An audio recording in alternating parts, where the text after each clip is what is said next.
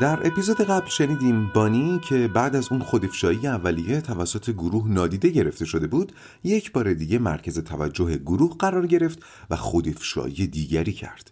جولیوس وعده بازگشت پم را داد و استیو در حالی با فیلیپ هم کلام شد که جولیوس نگران بود مبادا فرصت جذب فیلیپ در گروه از دست بره. و حالا ادامه داستان.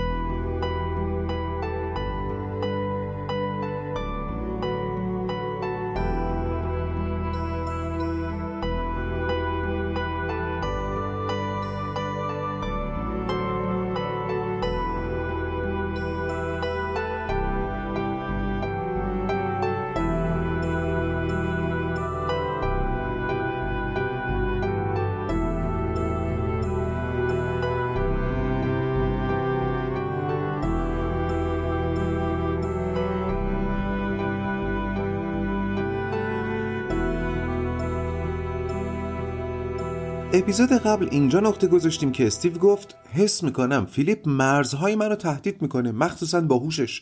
و در ضمن اینکه با هم ارتباط چشمی برقرار نمی‌کنه به هم حس کم محلی میده.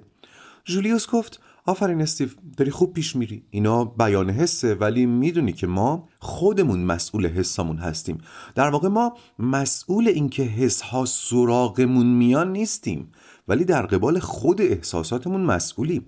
شاید اینطور بگم بهتره. ما پدید آورنده احساساتمون نیستیم. احساسات در ما ایجاد میشه. ولی وقتی ایجاد شد دیگه مسئولیتش با ماست که چطور باهاشون مصالحه کنیم. اینکه تو از شیوه ارتباطی فیلیپ حس کم محلی می‌گیری خب می‌گیری دیگه. حس می‌کنی بی محل شدی. نمی‌تونم بگم این حس رو نداشته باش. و نمی‌تونم بابت حس تو روی فیلیپ کار کنم. چون مسئول حس تو خودتی. فقط می‌تونیم روی این متمرکز بشیم که حالا می‌خوای چی کار کنی؟ این میشه مسئولیت تو در قبال حست. مثلا شاید بخوای از فیلیپ سوال بپرسی بلکه روشن بشی ها؟ استیو گفت آره آره سوال که دارم ولی سوال کردن از فیلیپ سخته. جولیوس گفت چرا با خودش حرف نمی‌زنی؟ اینم بخشی از مسئولیتته. استیو گفت مسئله همینه دیگه حتی حرف زدن باید سخته. بعد رو کرد به فیلیپ و گفت فیلیپ حرف زدن باید سخته. تو که زیاد حرف نمی‌زنی ولی حتی وقتی هم حرف می‌زنی به چشمای مخاطبت نگاه نمی‌کنی و این ارتباط با تو رو سخت می‌کنه. چرا اینجوری می‌کنی؟ فیلیپ در حالی که هنوز سقف رو نگاه می‌کرد گفت موقع حرف زدن با خودم مشورت می‌کنم. استیو با آرامش گفت بیشتر توضیح بده. فیلیپ جواب داد خب وقتی ازم سوال می‌کنید یا وقتی می‌خوام حرفی بزنم ترجیح میدم درون خودم دنبال بهترین جواب بگردم و نذارم چیزی حواسمو پرت کنه. اینجوری بهترین جواب رو می‌تونم بدم و این یعنی احترام به مخاطبم. استیو گفت ولی اگه به هم نگاه نکنی انگار ارتباطی بینمون شکل نگرفته. فیلیپ گفت توی ارتباط حرفام مهمتره یا جهت نگاهم؟ تونی با لحن تند خودش گفت یعنی اگه به جایی نمی‌تونی راه ببری؟ فیلیپ سرشو سمت تونی برگردوند ولی چشماش نه. و گفت ببخشید. تونی گفت یعنی نمی‌تونی هم نگاش کنی هم فکر شده حرف بزنی؟ فیلیپ گفت تلاقی نگاه حواسمو پرت می‌کنه. تونی ساکت شد. فیلیپ ظریف و دقیق جواب می‌داد. استیو پرسید خب بگو ببینم این حرفایی که درباره دلبری ربکا از تو زدیم چه حسی درت ایجاد کرد؟ ربکا با حالتی از خشم و خنده درماندگی گفت یوهو من اینجا ما من با این میز فرق دارم ما حرفاتون می‌تونه منو ناراحت یا عصبانی کنه. انگار خیالات بانی برای همتون تبدیل به یقین شده. استیو گفت باشه برمیگردیم به چند ثانیه قبل. فیلیپ چه حسی به بحثایی که این دو سه جلسه دربارت شده داری؟ تونی زد زیر خنده گفت خوب ربکا رو دور زدی. فیلیپ خیلی بیخیال گفت خوب بود. بحث خوبی بود. همه رو شنیدم. فیلیپ بالاخره یه نگاه کوتاه به استیو انداخت و گفت ولی اگر منظورت هیجانه نه هیجان خاصی در من برنگنگیخت. استیو گفت هیچی؟ آخه مگه میشه؟ فیلیپ گفت قبل از اینکه وارد گروه بشم کتاب جولیوس درباره گروه درمانی رو خونده بودم و فضای گروه رو توی ذهنم پیش بینی کرده بودم و چیزی قافل گیرم نکرد. حدس می‌زدم مورد کنجکاوی قرار بگیرم. حدس می‌زدم بعضی ازم خوششون بیاد بعضیام نه. مشخصا می‌دونستم خانوما ازم خوششون میاد و آقایون نه. می‌دونستم در هر جمعی هر چی باشه یک سلسله مراتب قدرت وجود داره و حدسم این بود که با ورودم این سلسله مراتب دچار دستخوش میشه. احتمالا افراد بالای حرم قدرت منو تهدید بدونن و افراد پایین حرم قدرت حضورم رو به فال نیک بگیرن. خب وقتی آدم با پیش بینی جلو بره هیجان زده نمیشه. همه اعضا از پاسخ محکم و حساب شده فیلیپ میخکوب شده بودند و هیجانهای مختلفی رو تجربه می‌کردند تونی و استیو که انگار مشتای محکمی خورده بودن به فکر فرو رفتن.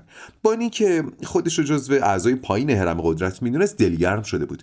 گیل گیج می‌زد و ربکا که کاریزمای فیلیپ گرفته بودش داشت مقاومت می‌کرد که موهاشو باز نکنه و ببنده. جولیوس گفت بچه به نظرم این بحث سازنده ایه ولی بذارید حال ربکا رو بپرسیم. ربکا در چه حالی؟ این حرفا غیر مستقیم در مورد تو هم هست. ناراحتیت رو درک می‌کنم و می‌فهمم داری سعی می‌کنی با گروه همراه باشی. ربکا گفت یکم حس در حاشیه بودن می‌کنم. به قول خودت اگرم توی بحثا هستم غیر مستقیم هستم. جولیوس گفت دیگه. ربکا گفت خب حرفای آزاردهنده ای شنیدم. اینکه خودخواهم دوست ندارم با هم جنس خودم دوست بشم. واسه فیلیپ اشوه میام. خب این حرفا آدمو میسوزونه. این فضا رو دوست ندارم.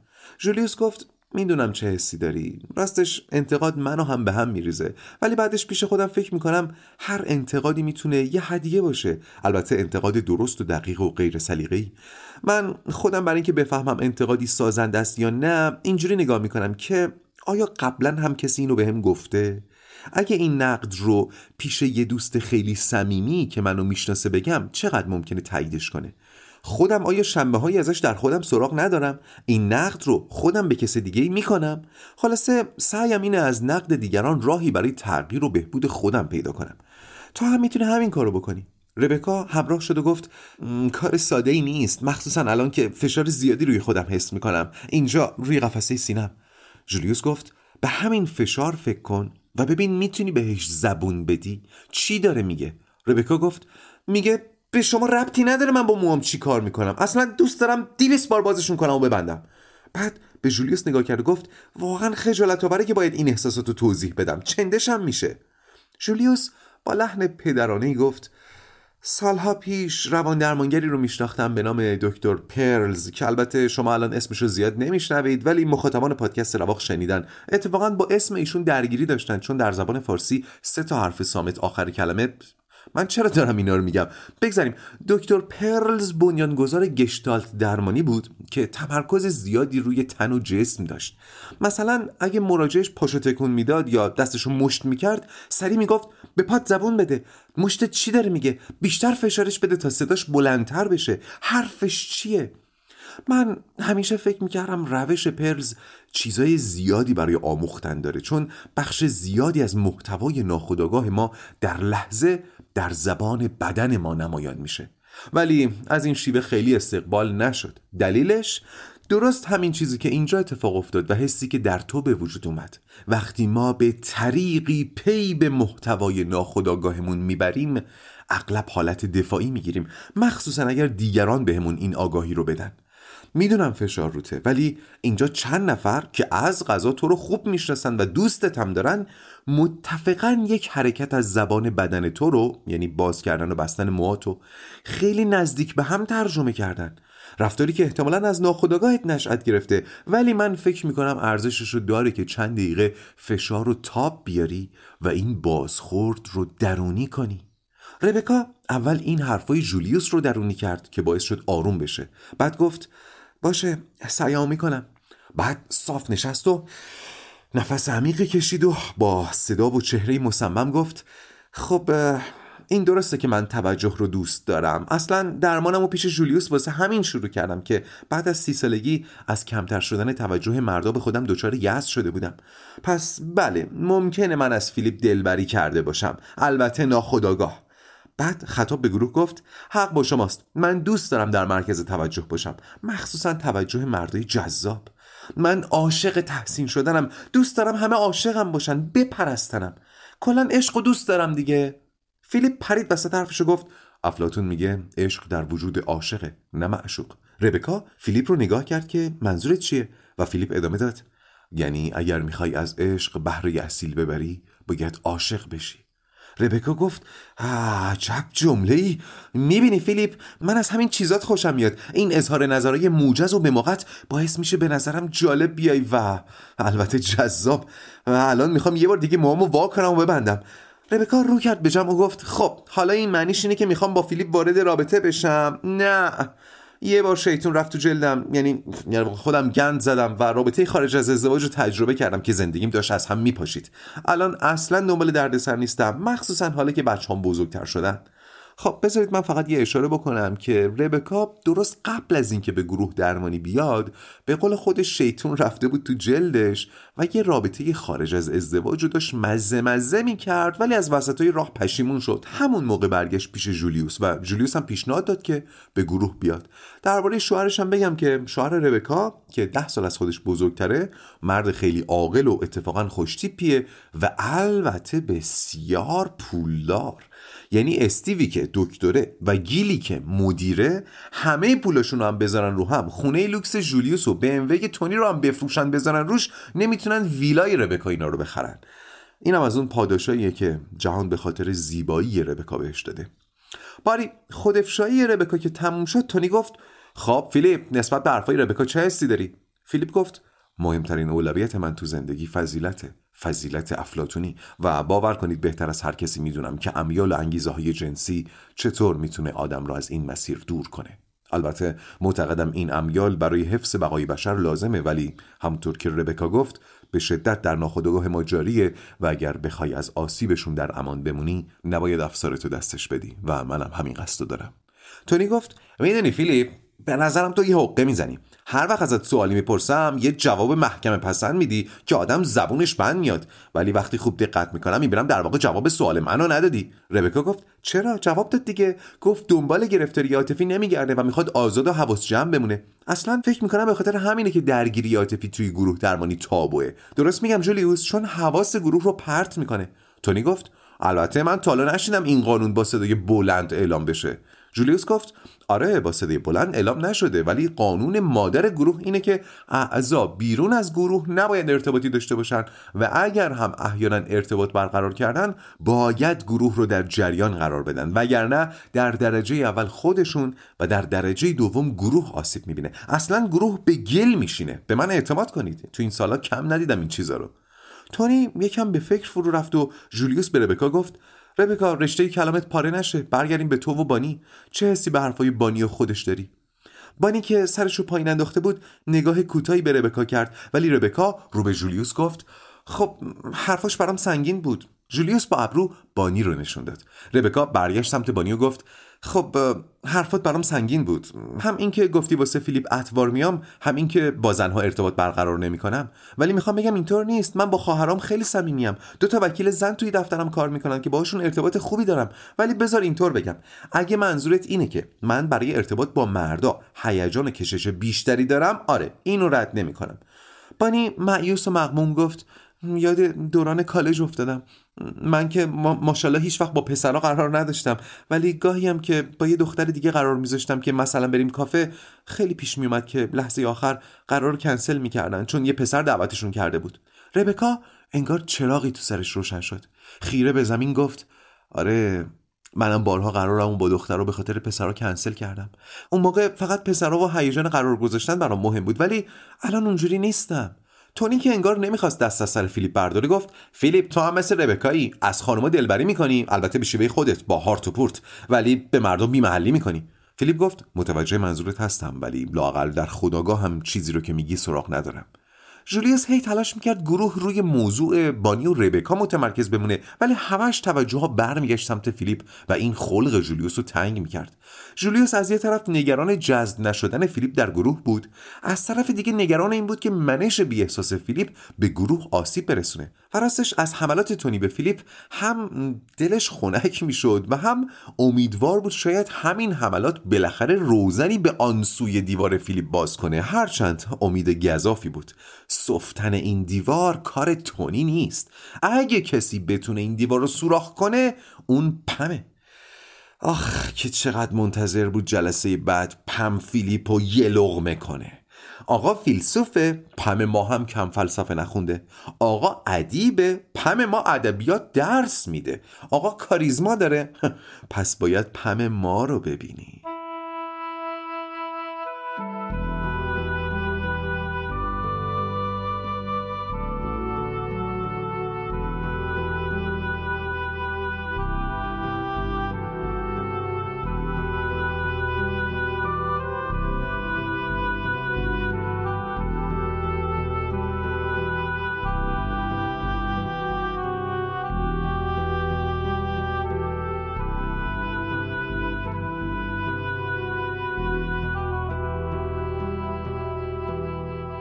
جولیوس حواسش رو داد به گروه که خوب داشت خودش رو اداره می‌کرد و ترجیح داد همچنان کنار بیسته مخصوصا که فیلیپ همین الان یه جواب مستقیم و شخصی به تونی داده بود. فیلیپ گفت در خداگاه هم فرقی بین ارتباطم با مردان و زنان قائل نیستم. تونی باز و این بار تندتر حمله کرد و گفت فیلیپ من احساس می‌کنم تو دنبال چیزی بیش از جلب توجه و تحسینی. تو می‌خوای ربکا رو اقوا کنی. ربکا که اینو شنید دنبال دوربین گشت که بهش زل بزنه و دوربین اینجا جولیوس بود. جولیوس هم با نگاهش به ربکا فهموند که درکش می‌کنه و البته که تونی داشت قضاوت می‌کرد. ولی چون جولیوس می‌دونست فیلیپ از پس خودش برمیاد باز سکوت کرد. فیلیپ گفت تونی منظورتو کاملا رسوندی. باید دید در آینده نظر تغییر می‌کنه یا نه. و به همین راحتی باز تونی رو پیچوند. جولیوس متوجه شده بود که فیلیپ نرم نرمک داره به گذشته خودش هم اشاراتی می‌کنه. هم الان که پیش بینی کرد نظر تونی عوض میشه هم اونجا که گفت باور کنید من بهتر از هر کسی می‌دونم که امیال و انگیزه های جنسی چطور می‌تونه آدم از مسیرش دور کنه. ناگهان فیلیپ بدون اینکه کسی ازش توضیح بیشتری بخواد خودش به سخن در اومد و گفت من سالها پیش تمام رشته های ارتباطیم رو بریدم چون به این یقین رسیده بودم که شادی واقعی جز در تنهایی به دست نمیاد. شوپنهاور، نیچه، کانت این نظر اوناست که آدمی هرچه از درون غنی تر باشه از بیرون بینیازتر میشه و از یه جایی به بعد تنها هدیه‌ای که دنیای بیرون می‌تونه بهش بده اینه که مزاحمش نشه و تنهاش بذاره تا از راه اندیشه ورزی و حکمت آموزی عمیقترین لذتهای ممکن رو برای خودش فراهم کنه. پس تونی باید بگم که نه در خودم هیچ تمایلی برای جلب توجه یا اقوای ربکا نمی‌بینم. البته نمیشه منکر شد که ناخداگاه ما ممکنه کار خودشو بکنه ولی تجربه خداگاه من با حدس و البته قضاوت تو اشتراکی نداره. حرفای فیلیپ که تموم شد گروه باز در سکوت فرو رفت. جولیوس طی سالها سرپرستی گروه های درمانی با مفهوم سکوت و انواع سکوت آشنا شده بود. زیاد پیش می اومد که گروه به سکوت فرو بره. سکوت ناشی از بهت سکوت ناشی از تعمل تعلم رو دربایسی تعارف. ولی سکوتی که الان گروه رو بلعیده بود شبیه هیچ کدوم از سکوتایی که جولیوس میشناخت نبود. بیشتر شبیه سکوت چند تا بچه بود که موقع بازی توی باغ یه جونور عجیب الخلقه دیدن و دورش حلقه زدن و دارن نگاش می‌کنن. این گونه نادر جانوری هم که ما اسمشو گذاشتیم جرسومه در کمال بی‌اعتنایی از سر جاش تکون نمی‌خوره. ربکا بالاخره سکوت شکست و گفت خب این چیزی که توصیف کردی یعنی تنهایی مفرد. فیلیپ گفت انسان به ماه و انسان تنهاست. تلاش برای پر کردن این تنهایی با دیگران فریبی بیش نیست. وقتی بفهمی دیگران نمی‌تونن چیزی بهتر از خودت بهت بدن به تنهایی مقدس می‌رسی. این همون چیزی که دنبالشم و راهنمای من هم شوپنهاور بزرگه. دکتر استیو گفت ولی فیلیپ تو الان اینجایی؟ به گروه درمانی اومدی؟ خب فلسفه گروه درمانی اساسا با چیزی که تو میگی در تضاده. فیلیپ نگاهی به جولیوس انداخت که یعنی من دیگه مجبورم راستش رو بگم دیگه و گفت متاسفانه اندیشه ورزی شکم آدم رو سیر نمی‌کنه و حتی متفکران بزرگ هم قبل از های فلسفی باید عقل معاششون رو به کار بندازن. حالا ممکنه یکی مثل کانت یا هگل شانس بیاره حقوق ثابت دانشگاهی بهش بدن. یکی ممکنه مثل شوپنهاور ارث دندونگیری داشته باشه. یکی هم مثل اسپینوزا مجبور بشه کنار فلسفیدن شغلی هم برای خودش داشته باشه. من از این دسته سومم. شغلی که برای خودم انتخاب کردم مشاور فلسفیه و برای اینکه مجوز رسمی برای کارم بگیرم باید خودم دوره هایی گذرانده باشم که این دوره هم بخشی از همین رونده. اگه یادتون باشه توی اپیزود دوازده جولیوس اشاره کوتاهی به این موضوع کرد ولی وقتی دید فیلیپ توی کافه چیزی در این باره نگفته دیگه ادامه نداد. استیو گفت یعنی تو فقط برای مجوز گرفتن به گروه اومدی؟ تازه بعد که مجوزتو گرفتی می‌خوای به مردم بگی تن به چنین چیزایی ندن؟ فیلیپ متفکرانه سرشو به نشانه تایید تکون داد. تونی که انگار هنوز ذهنش توی حرفای قبلی مونده بود باز برگشت به موضوع ربکا و گفت سب کنم یعنی اگه ربکا بازم بهت گیر بده تلسم دلبریشو کار بندازه از اون لبخندای محشرش تحویلت بده هیچ اثری رود نداره. صفر صفر. فیلیپ با هیجان تونی به هیجان نیومد و گفت نه نگفتم هیچ اثری نداره. اتفاقا شوپنهاور میگه زیبایی زنانه توصیه نامیه که همه درها رو باز می‌کنه. حرفم این بود که نظر ربکا یا هر کس دیگه ای درباره من تأثیری روی نظر خودم درباره خودم نداره یا نباید داشته باشه. اگر امروز از توجه ربکا به وجد بیام روزی که این توجه دریق بشه مقموم خواهم شد.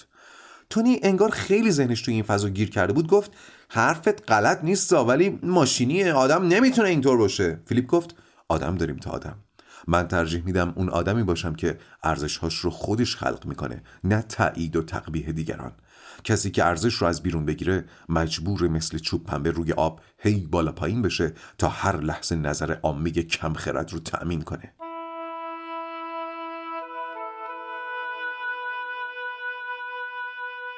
جولیوس تمام این مدت خیره شده بود به صورت و لبهای فیلیپ که چطور با ایمان راسخ و بدون تزلزل کلمات رو راهی جهان بیرون می‌کردن طنطنه کلام فیلیپ حتی جولیوس را هم مسحور می‌کرد و دلش به حال تونی میسوخت که اینطور مذبوحانه با فیلیپ گلاویز شده. ولی جولیوس نمی‌فهمید چرا تونی با فیلیپ میجنگه. انگار تونی بیشتر از گیل و استیو از حضور فیلیپ احساس ناامنی گرفته بود و این خلاف پیشبینی جولیوس بود. آخه تونی هیچ وقت نشون نداده بود که می‌خواد به قول فیلیپ در سلسله مراتب قدرت جایی داشته باشه. به نظرم نمی‌رسید توجه ربکا براش مهم بوده باشه. جولیوس نگران شد که اگر بحث تونی و فیلیپ ادامه پیدا کنه از تونی رفتارهای تکانه سر بزنه پس تصمیم گرفت وارد بشه و مسیر بحث رو به سمت امتری هدایت کنه. جولیوس گفت فیلیپ تو تو همین پنج جلسه که با ما بودی به بانی، گیل و ربکا مشورت دادی و گفتی می‌خوای براشون مفید باشی. می‌تونی برامون بگی چرا این کارو کردی؟ به نظر میاد برای کمک به دیگران اشتیاقی داری که لزوما انگیزه اقتصادی هم نداره چون بچه ها قرار نیست در قبال مشورتت بهت پولی بدن. فیلیپ گفت یه قانون نانوشته هست که میگه رنج های مشترک انسان ها رو به هم نزدیک می‌کنه مثل دو غریب که در قربت به هم نزدیک میشن. یا همونطور که مثلا انجمن بیماران سرطانی داریم. شوپنهاور میگه ما انسان ها جملگی در رنج زاده شدیم و یکی از این رنج ها رنج تنهاییه. ما از کمک به همرنجانمون حس رضایت می‌کنیم. من منکر این حس رضایت نیستم. تونی عصبی و به هم ریخته گفت بازم شوپنهاور فیلیپ ما از تو سوال می‌پرسیم ولی از شوپنهاور میشنویم. حالا هر کی که هست. جولیوس متوجه شد که تونی در آستانه از کوره در رفتنه و اگه از کوره در بره آبرو واسه خودش و گروه نمی‌ذاره. گفته بودم که اوایل که تونی به گروه اومده بود هفته ای بدون دعوا و درگیری نداشت. یا تو می‌خونه یا تو خیابون یا تو محل کارش یا استادیوم. تونی درشت نبود ولی بدن ورزیده و سر نترسی داشت. اما مقابل فیلیپ مثل قهرمان بوکسی بود که باید با قهرمان شطرنج جهان شطرنج بازی می‌کرد. حالا درست نیست من مکنونات قلبی تونی رو اینجا بریزم رو داریه ولی حالا این یه بار اب نداره. راستش تونی یه تعریف ذهنی داره به اسم آدم حسابی که اگه خیلی بخواد از یه نفر تعریف کنه میگه طرف آدم حسابیه. ولی به نظرش خودش در این تعریف اصلا نمی گنجه و همونطور که قبلا اشاره کرد از این بابت ناراحته. از شغل و سواد و کلاس اجتماعیش راضی نیست. اما از اون طرف طبق تعریف خود تونی فیلیپ تندیس تمام قد آدم حسابیه و این تونی رو به هم میریزه. شاید چیزی شبیه حس بانی به ربکا. باری برگردیم به گروه. تونی به شنیدن مداوم اسم شوپنهاور اعتراض کرد ولی فیلیپ نشنیده گرفت و تلاشی هم برای پاسخ دادن نکرد. جولیوس مجبور شد باز سکوت و بشکنه و گفت تونی به چی فکر می‌کنی؟ تونی گفت به حرف بانی که گفت دلش برای پم تنگ شده.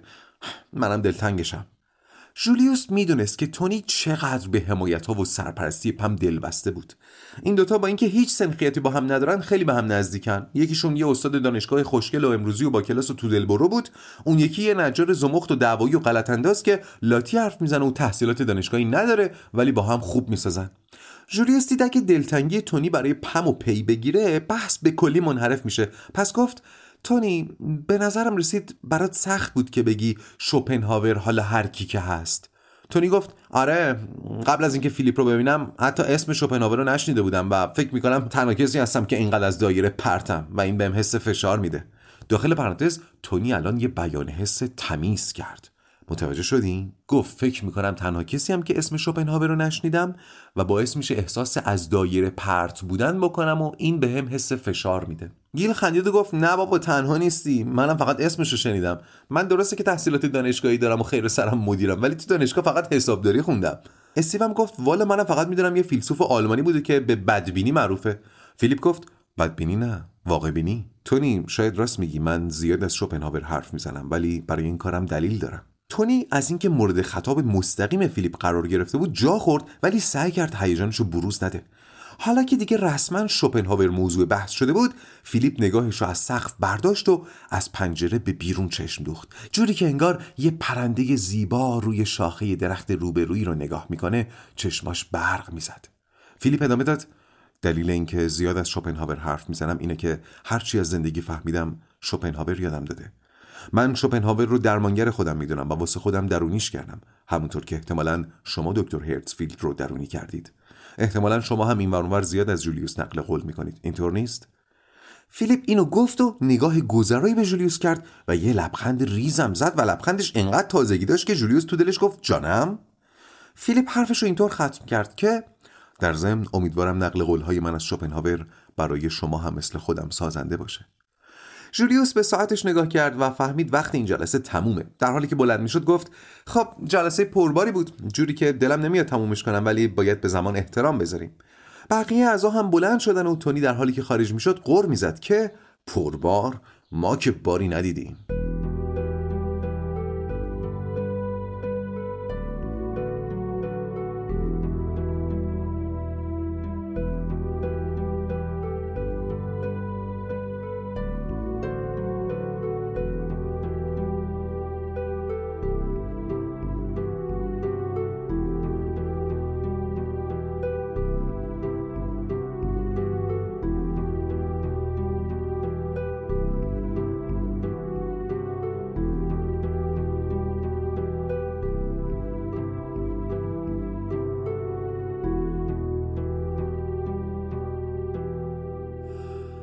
هفته خیلی دیر گذشت برای همه اعضای گروه چون همه منتظر بودن که بعد از دو ماه دوباره پم رو ببینن. پم بدون تعارف کلیدی ترین عضو گروه بود و حتی خیلی وقتا مایه قوت قلب جولیوس. پم که رسید به خونه اولین کاری که کرد زنگ زدن به جولیوس بود. زنگ زد و خبر رسیدنش رو داد.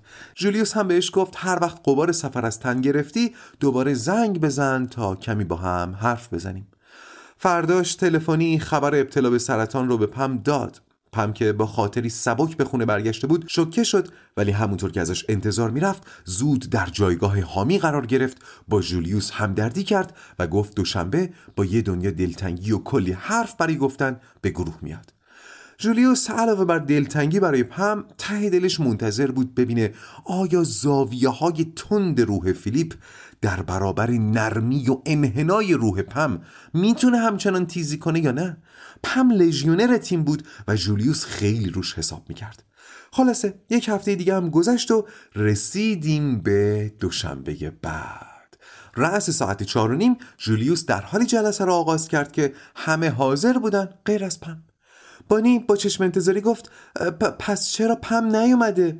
تا بانی اینو گفت در یهو چارتاق باز شد و پم در حالی که دستاشو برده بود بالا اومد تو و گفت دادادام همه اعضا جز فیلیپ البته از جا جستن و به استقبال پم رفتن پم هم مثل مادری مهربون آغوشش رو به روی همه باز کرد اول از همه بانی پرید تو بغلش و گفت چقدر دلم برای تنگ شده بود. چقدر جات خالی بود. راستی می‌دونستی موجای ربکا بدون ریمل اینجوریه؟ پم خندید و گفت آره ورفریده موجاش محشره. ربکا سعی کرد حساسیت نشون نده و پم و بغل کرد و گفت خوش اومدی مهربون. پم گیل و استیوم بغل کرد ولی نوبت تونی که شد یه مش تو شکمش و چنگ انداخت تو موهاش به همشون ریخت. یعنی رفاقت داریم با هم. بعد بچه ها تونل باز کردن و نگاه پم به جولیوس افتاد. پم جلو رفت و آروم و مطمئن جولیوس رو بغل کرد. این دقیقا همون طوری بود که جولیوس دوست داشت بهش تسکین بدن ولی تا الان ازش محروم مونده بود. پم همونطور که تو بغل جولیوس بود تو گوشش گفت چه خوب کردی قبل از اینکه بیام خبر رو بهم دادی جولیوس هم چند بار زد پشتش و گفت خوشحالم که برگشتی. می‌دونم کلی حرف و داستان داری برامون. منم مثل بقیه مشتاق شنیدنم. ما هم کلی حرف داریم برات. ولی اول بذار با عضو جدید گروه آشنات کنم. ایشون فیلیپه فیلیپ اسلیت. فیلیپ اینم پمی که اینقدر تعریفشو می‌کردیم فیلیپ دید دیگه خیلی ضایع است اگه الانم چشم از سقف بر نداره. پس تصمیم گرفت لااقل برای آشنایی اولیه هم که شده رخی نشون بده. ولی همین که برگشت سمت پم و نگاهشون به هم گره خورد پم در حالی که صداش میلرزید گفت ای حرومزاده.